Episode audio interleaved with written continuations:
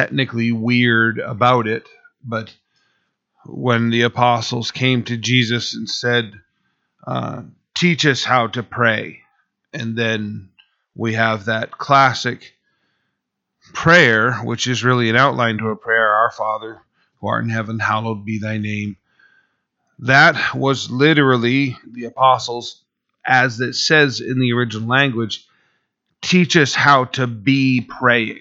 So they were saying, how to teach us how to be men of prayer. So they're given that outline um, to use uh, daily in their prayer life. And so we call that the Lord's Prayer. But realistically, it's the apostles' prayer. I mean, there's nothing wrong with calling it the Lord's Prayer. Again, I'm not trying to be legalistic, but here, John 17, this is literally the Lord's Prayer.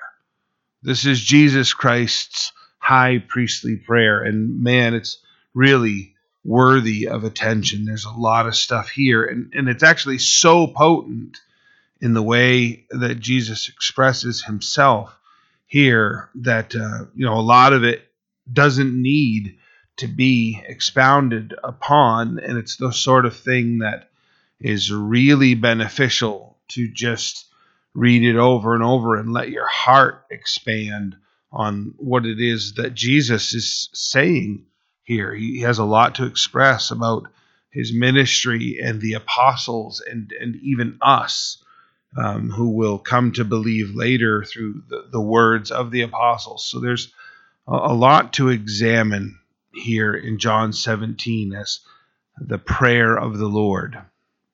So, verse 1 says, Jesus spoke these words, lifted up his eyes to heaven, and said, Father, the hour has come. Now, uh, within that, the idea that he knew uh, what hour was coming upon him. He, it, you know, the hour of betrayal, the hour of his death didn't come upon him as a surprise. You know, there are those who so misunderstand Jesus. You know, I, I mean, I remember I didn't watch uh, Jesus Christ Superstar until I was in my 20s. I've been raised in Christianity, and you know, uh, uh, a friend from another denomination was all excited. Oh, you know, we got to watch that. He, he, knowing I was a believer, brought it to me, and I was offended by that movie. I mean, just the you know theme song they keep singing about you know Jesus Christ superstar who are you what do you think you are and they present Jesus throughout the play the movie as not knowing you know who he is what his mission is when his hour is going to come he's he's like sort of learning everything as he goes along there's a lot of other problems with it but you know the, the point that you see from his youth Jesus knows who he is you know, he's in the temple debating the priest. You know, he's missing for three days. Joseph and Mary finally find him, and Mary, rightfully so, in an earthly sense, is upset. You know, didn't you know you'd make us distraught? Is essentially what she's saying. And you know, how could you have done this to us? And he says, you know, woman, didn't you know that I'd be about my father's business? Indicating, while I appreciate Joseph and have utter respect for him, he's not my father. God is my father and I'm here to do the business that I'm currently doing, which is teaching these high, you know, these priests in the temple uh, the things they need to know uh, regarding God. So now, when he says, you know, his hour has come, Jesus knew. You know, he over and over again is saying, you know, my hour's not yet come. My hour's not yet come. You know, don't tell anyone what I've done for you because my hour has not yet come his now his hour has now come. Now, regarding future hour, right? Uh, we know we're all longing for the day where he'll appear and take the church, and then the finality of all things, and when the new creation will begin. We want to know all that stuff, and the apostles were kind enough to ask him, you know, specifically. So tell us when is that going to happen? And he said in Matthew 24 at verse 36, but of that day and hour no one knows not even the angels of heaven, but my Father only. There are certain things within God's grasp alone. And uh, I think that's also important to know because you have false teachers kicking around who, you know, are setting dates and telling people when specific things are going to happen and leading people astray. You know, the things that the scripture has left obscured that we are told are not knowable, leave them alone. It's amazing to me, you know, that the scripture so clearly says you can't know certain things, and then you turn around and there's a guy who's saying, Well, I figured it out. It's ridiculous. So, 17:1 continues. Jesus saying, Glorify your Son. Now that the hour has come, glorify your Son, that your Son also may glorify you. Uh, within that is another sound Christian doctrine. The Holy Spirit will glorify Jesus, Jesus will glorify the Father. There is a um, fairly consistent selflessness uh, to God. You know, there's there's not that whole thing of uh, what a lot of the church does, where it, it tries to glorify their church, their you know, let's put it this way: we we try to glorify our church, our denomination, you know, and then our view of Jesus, our view of the Holy Spirit. If we're you know the closer we are to accurate in following the Holy Spirit, is that the Holy Spirit is going to cause us to glorify Jesus, and uh, Jesus is in turn going to teach us through the word and glorify the Father. You know, that ever pointing forward uh, to who the Father is. As you have given him authority over all flesh, that he should give eternal life to as many as you have given him. And of course, then all of our Calvinistic and Arminian brothers begin to squabble at that point. You know, who has God been given? which ones belong to Jesus Christ, which ones don't, who's elected and who is not. it all goes back to John 3:16, and we all know that. You know, whomsoever would believe in him would not perish but have everlasting life.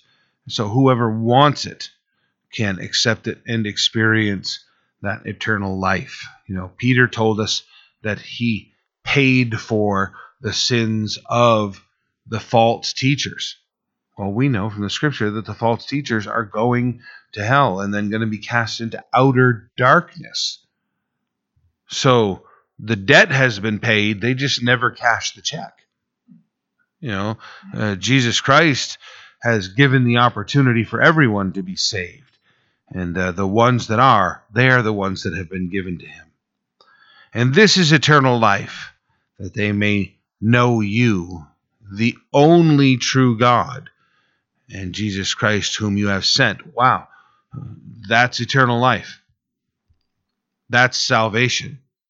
It's not emptying your mind and body and soul of every thought and uh, presence until you become at one with the universe. You know, that's the you know Hindu or Buddhist approach. You guys know that whole old Hindu joke Hindu go, guru goes to the hot dog vendor in New York City and says, "Make me one with everything." Yes. Anyway, yeah, lame. I know. I just it's not easy being cheesy. So, uh, verse four: I have glorified you on the earth. I have finished the work which you have given me to do. And now, O Father, glorify me together with yourself, with the glory which I had with you before the world was. Two part uh, glory. I mean, it's it's one glory, but there's two sort of segments to it for us to understand. The first of which is Jesus empties himself of all of his authority and allows himself to be betrayed and then beaten and scourged and then crucified. That's actually a portion of the glory the meekness, the humility, the emptying of himself that is set as an example for us, right? Over and over again, we hear that, right? You want to be glorified, you want to be lifted up, you want to be the greatest in the kingdom, become everyone's servant, become the lowest, dive for the bottom, and you will be lifted up. You know, as far as being lifted up, Jesus lifting up began in this section of his glorification with being lifted up on the cross. Uh, you know, we're so careful, um, and and I guess in a right way, but um, you know, the the cross was so humiliating. You know, I mean, you know, we've gotten used to seeing him there uh, with uh, at least some kind of covering. Uh, when people were crucified, they were crucified naked, laid out for the whole world to see, their flesh and body destroyed. I don't know if you've ever had, you know, a massive injury, but when you sustain, you know, the deepest of injuries as your body goes into shock or it nears shock, I mean, you begin to shake and you begin to tremble, and you know you're you're not in a dignified state of being as you're as you're going through that. So you know Jesus Christ, you know, as far as being glorified, was going through this human torture. Then the real glory that we understand, you know, like Peter, James, and John saw on the Mount of Transfiguration, you know, the resurrection and his glorified state and you know just appearing in rooms and speaking to uh, his followers. So you know that that glory certainly did come and uh, you know in the days following as he ministered to the body of christ for 40 days and then ascended into heaven to be seated at the right hand of the father. And then we begin to hear of those who see his glory right as they're stoning Stephen and he is entering the kingdom, he declares, Look, I see heaven open and Jesus seated at the right hand of the Father. And, you know, he begins to have that radiant glory, uh, perhaps similar uh, to Moses, who came down off the mount and his face shone. It, it says there in Acts, as they're stoning Stephen to death, that his face shone like an angel as they that that's a strange concept to me that he begins to radiate the glory of God so they kill him. You know, it's it's such a strange thing. So it is with Jesus as he is being glorified. It's it's partly in this process of death and uh, you know how he is you know finished this work and manifest him and now being glorified. Uh, you know he's finished the work that was to be done. I've glorified you on the earth. I've finished your work which you have given me to do, and now, Father, glorify me together with yourself, with the glory which I had with you before the world was. You know, and the next time we hear John speaking uh, about the glory, uh, he's seeing Jesus in the vision of Revelation, you know, as he's there on the island of Patmos and hears the voice and turns around, and there's Jesus in his glorified state. Verse 6 I have manifest your name to the men whom you have given me out of the world. They were yours, you gave them to me, and they kept your word. He, of course, clarifies this as not pertaining to uh, Judas entirely. Uh, Judas did act as a minister. Jesus did send him out with the 72, and he was, you know, performing Jesus' ministries, but um, you know, the uh, word that they went out and declared, the name they declared was Jesus' name. It was certainly Jehovah, and the Jehovah's Witnesses want to insist that that you know uh, we're later going to hear salvation is in God's name. Well, Jesus' name is Jehovah's salvation. You know, Yeshua. So the glorification of uh, God the Father's name is in Jesus' name. So he, you know that's what he's referring to is the glorification of God that took place in his life in his own ministry. They've kept your word. Verse 7 Now they have known that all things which you have given me are from you, for I have given to them the words which you have given me, and they have received them. That is how they knew. They received his word. There's you know other examples which I'll talk about in just a second. But you know, the, for the apostles, the knowledge came from you know believing what Jesus had said and done in their midst. You know, for me, uh, for I have given to them the words which you have given me, and they have received them, and have known surely that I came forth from you, and they have believed that you sent me. Remember, you know, as he's making that declaration and he asks them, uh, you know, are you offended by me? Do you want to leave also? And they say, where would we go? You have the words of life. You know, what we've experienced and been taught comes from you. Verse 9 I pray for them. I do not pray for the world, but for those whom you have given me, for they are yours. Of course, you know, a supportive verse, Hebrews chapter 7, verse 25, says, Therefore he also he is also able to save to the uttermost those who come to God through him, since he always lives to make intercession for them. This continuous prayer that Jesus is and Jesus offers for us. You know, he is constantly uh, pleading on our behalf. Uh, that is a very comforting thought that the struggles we're in, the difficulties that we face, the challenges, you know, the darkness of our hearts, at time Jesus is there continuously praying for us, interceding, getting between us and the problems, you know, getting between us and the judgment that would come. He is interceding on our behalf. You know, not when he says, I don't pray for the world, you know, the idea is there's a world that's rebelling against him. And, uh, you know, he is he is praying, you know, the, the idea of desiring their repentance, right? God is patient, not willing that any would perish, but that all would come to the knowledge of Him. He wants the world to be saved through Him. So, in that, He's interceding for the world, but it isn't this supportive prayer. Here He is pleading the Father for them, and He's going to specifically ask, you know, that the Lord would sustain, care for them, protect them in the world that's going to hate them.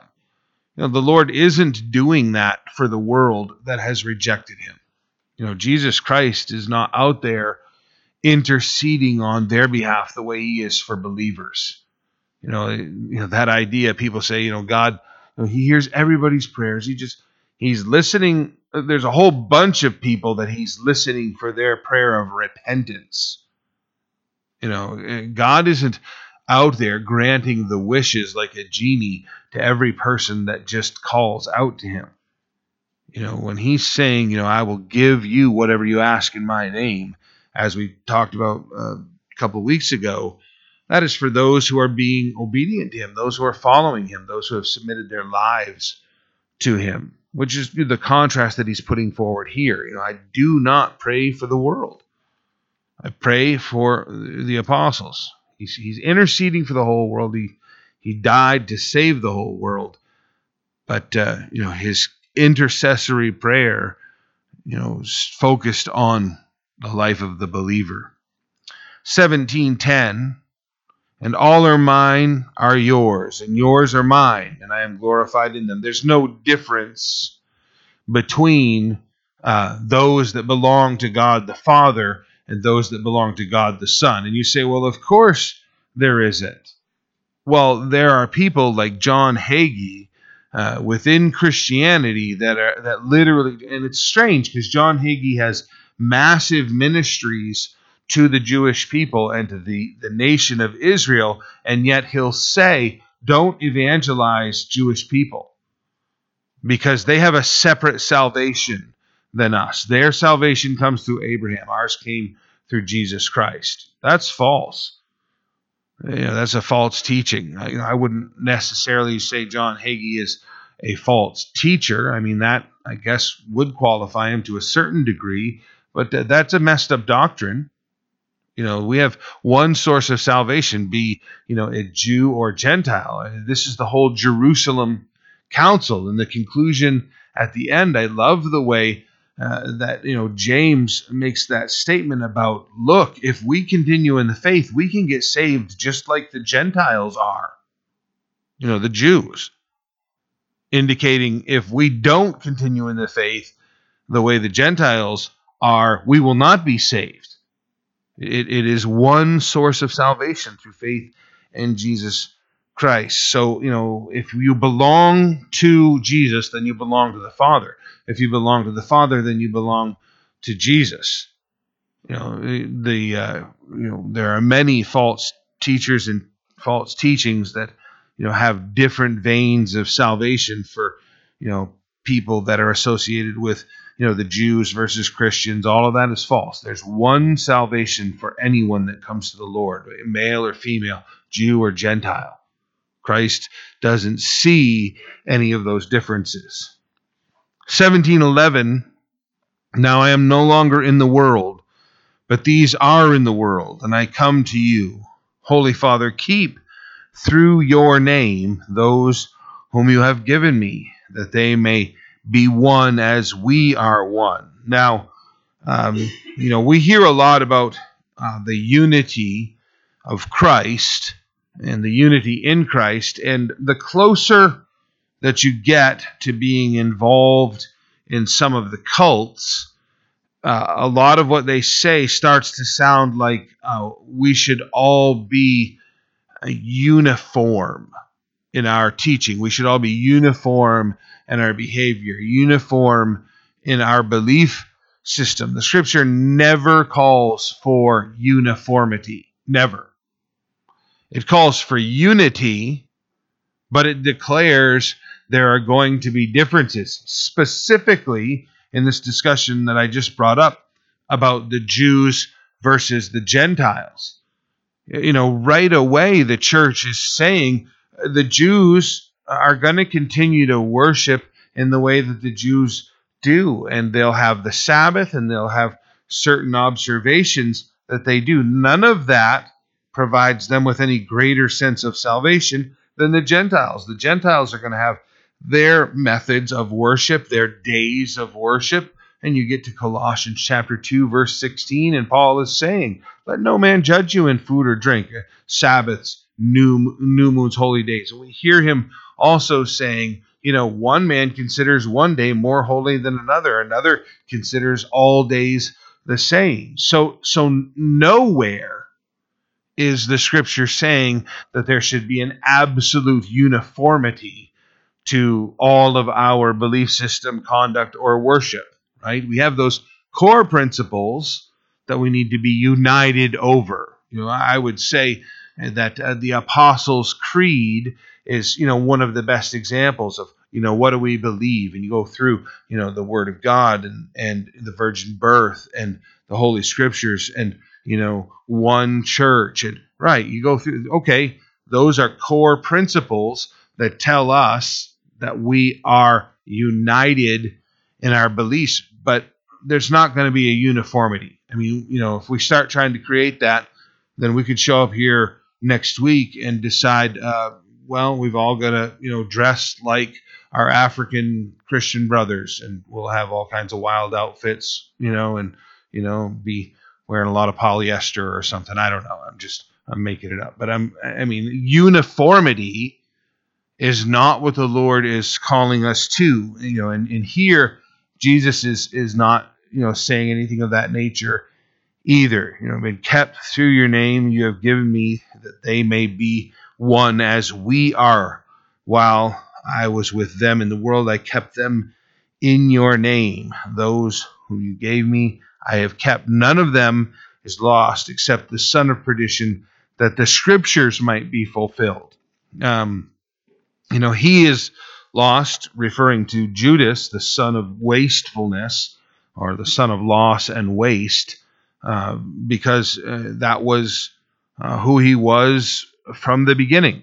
He, he didn't ever belong to Christ. And John clarifies that frame of mind later in 1 John chapter 2 verse 19. He says, "They went out from us, but they were not of us." For if they had been of us, they would have continued with us.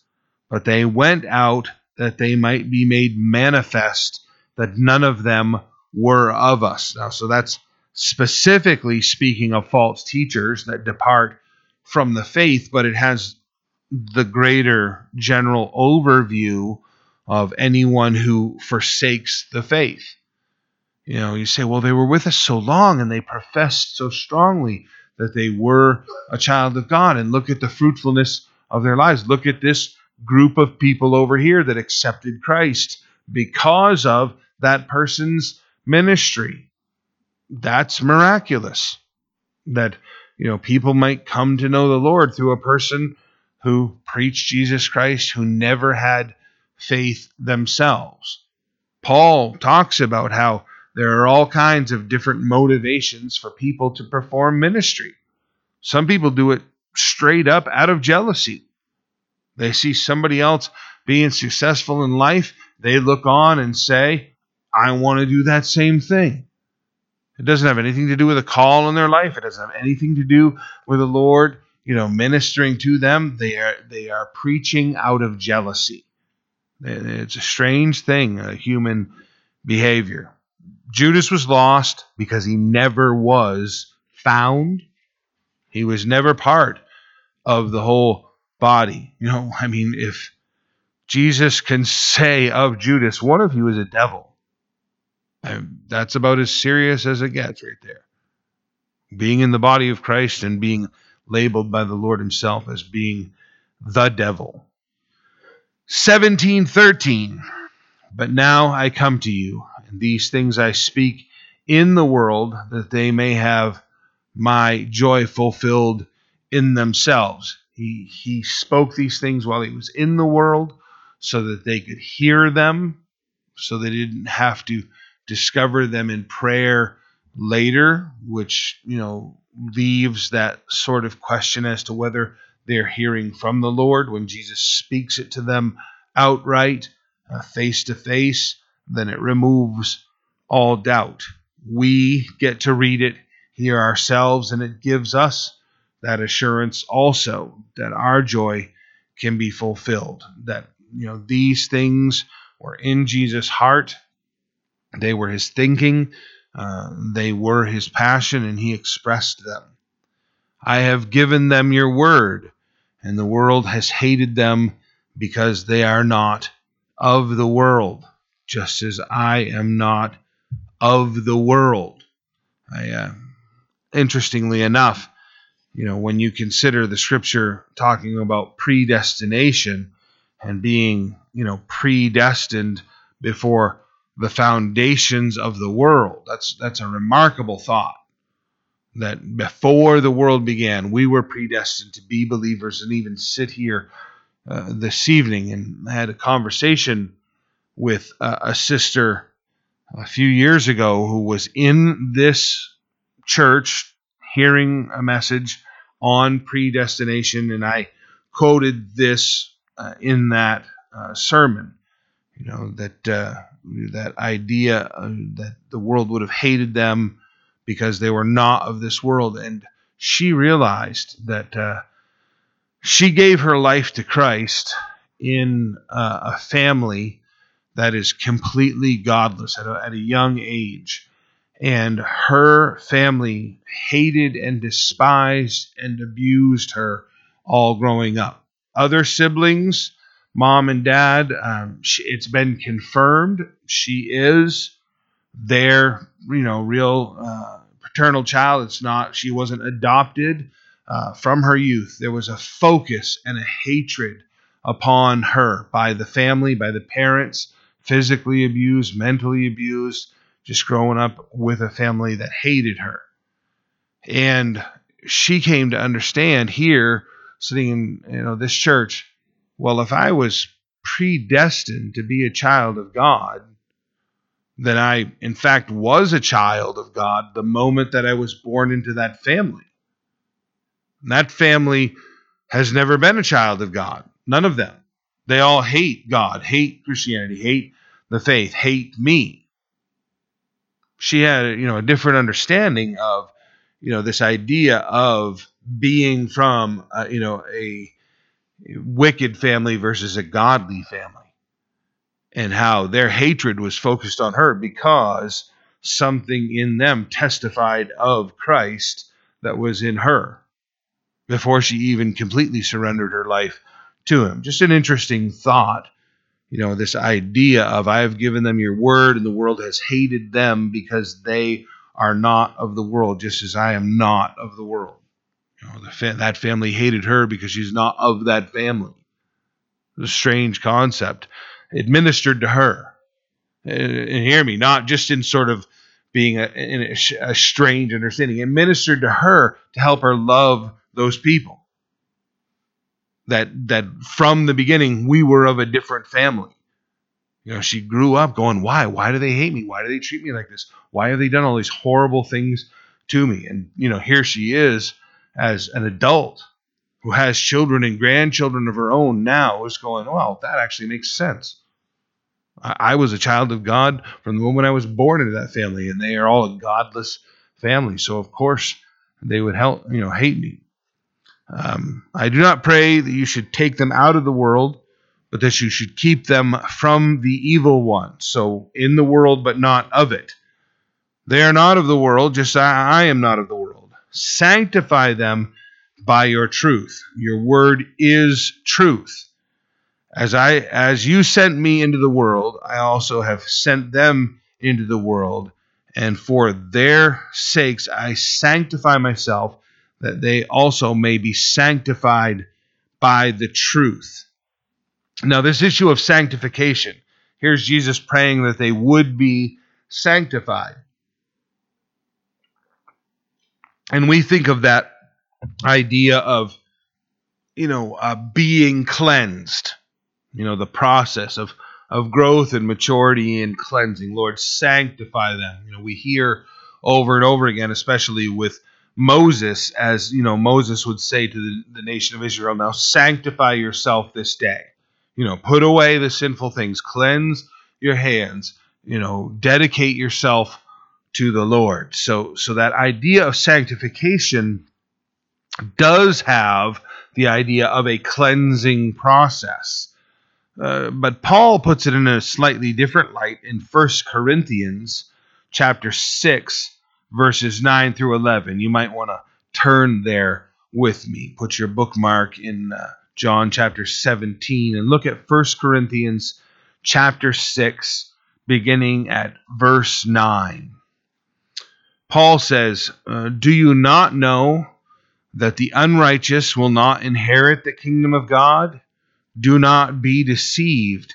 Neither fornicators, nor idolaters, nor adulterers, nor homosexuals, nor sodomites nor thieves, nor covetous, nor drunkards, nor revilers, nor extortioners will inherit the kingdom of God. And then I love this statement. And such were some of you, past tense. But you were washed, past tense. You were sanctified, past tense you were justified, right? We say, just as if I'd never sinned.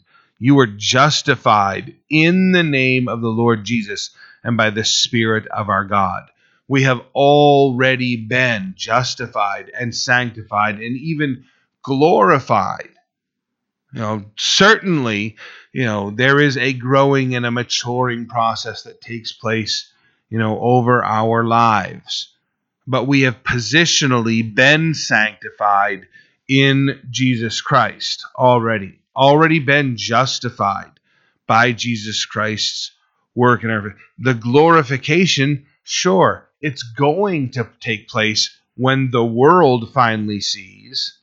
Maybe even when we finally see, right? Maybe we're walking through life, uh, you know, depressed and struggling and having a lot of, you know, uh, difficulties along the way. But in the end, we've already been glorified with Christ. So this this idea, you know, of Jesus saying, you know, for their for their sake I sanctify myself. What sanctification does Jesus have to do? You know, he has dedicated himself to the work of the Lord. Right? There in the Garden of Gethsemane, as he is saying, you know, if there's any way, let this cup pass from me. Nevertheless, not my will, be, but your will be done. He is embracing, he's sanctifying himself in obedience. The scripture actually tells us that Jesus had to learn obedience.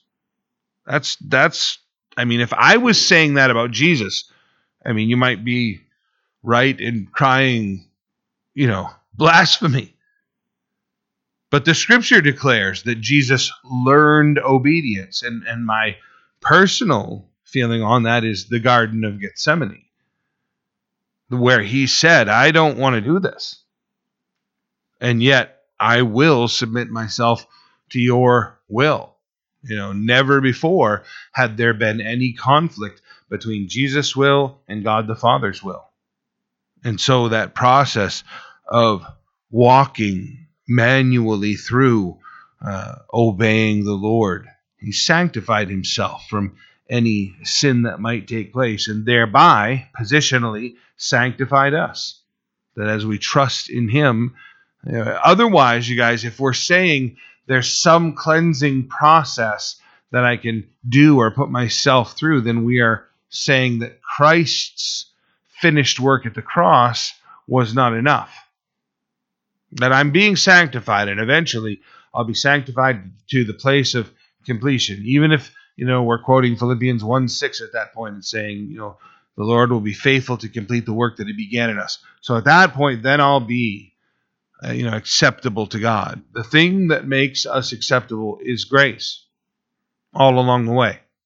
It, it isn't that uh, oh boy, you know he's cleaned himself up, or you know she's finally been cleansed enough by the Lord to be acceptable to God. It's a matter of Christ's redemptive work sanctified us.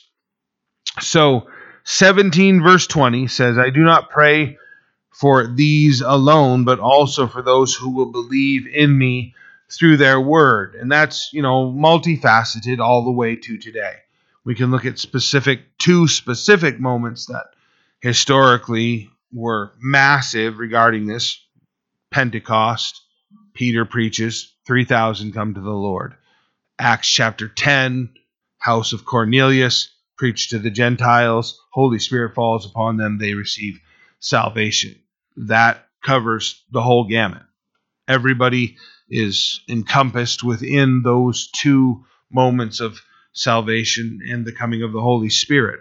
But it does extend all the way down to us this evening as we sit here, believing through their words, as we're studying the words of John, the things that he recorded regarding Jesus. 21, that they all may be one, as you, Father, are in me, and I in you, that they also may be one in us, that the world may believe that you sent me. When they see that continual work happening in us, when they see uh, Christ freeing us from our sinfulness and you know giving us a love for one another that can only come from Jesus Christ. That's an evidence that we are in Christ. And the glory which you have which you gave me, I have given them that they may be one just as we are one, I and them, and you and me, that they be made, may be made perfect in one, and that the world may know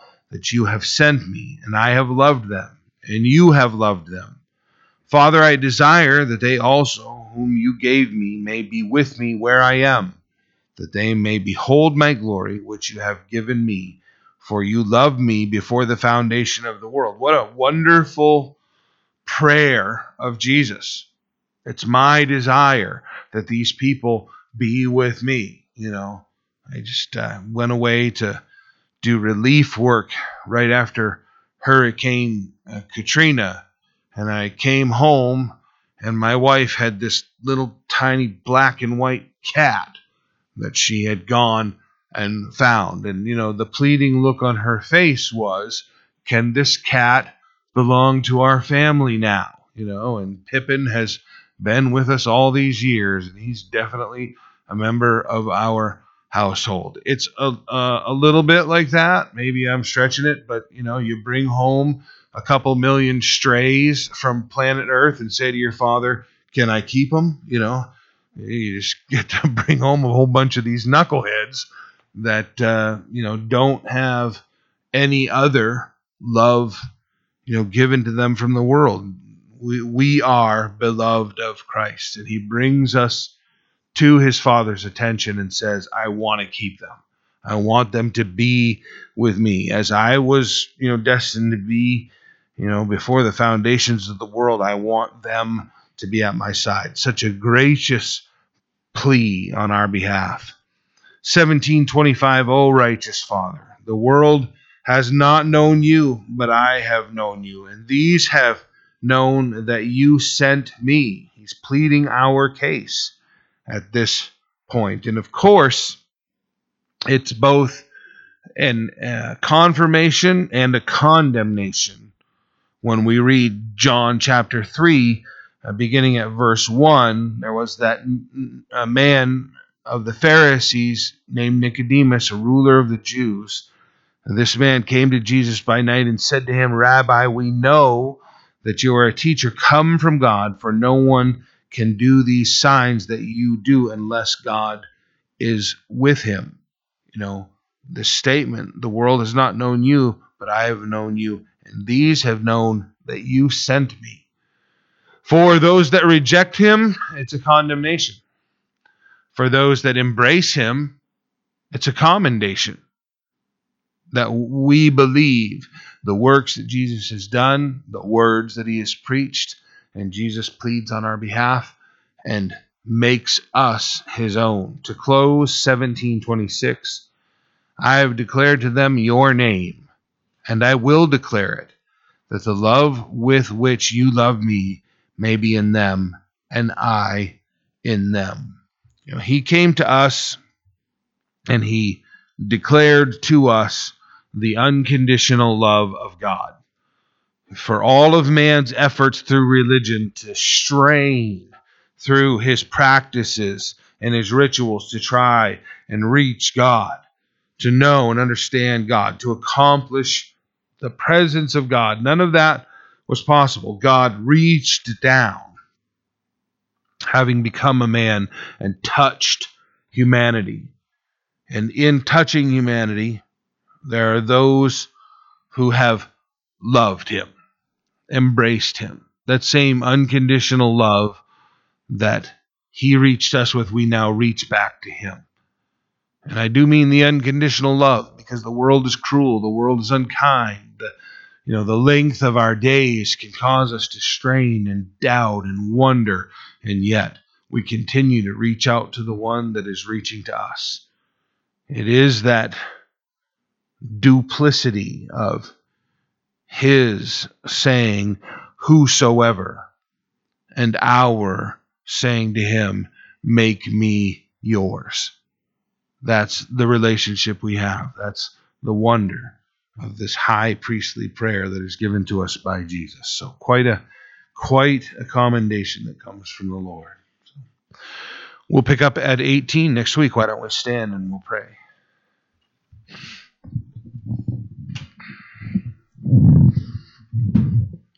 Father, I thank you for your word, the evidence of your great love recorded here. You could have set the bar so high. You could have said anything that if we would accomplish certain superhuman tasks, then you would accept us. Rather than that, you came and in humility, meekness, and love, you just extended your accepting hand. And if we would just reach back and not reject you, just accept you, then you make us yours. It's such a wonderful picture. Lord, help us to ever do that, to constantly be people that will reach out to you. Bless us, keep us, protect us as you prayed in this prayer. Though we be in the world, we're not of the world, and we are, in fact, despised by the world. Protect us, we pray, in Jesus' name. Amen. Amen. God bless you guys. Stay in fellowship as long as you want to.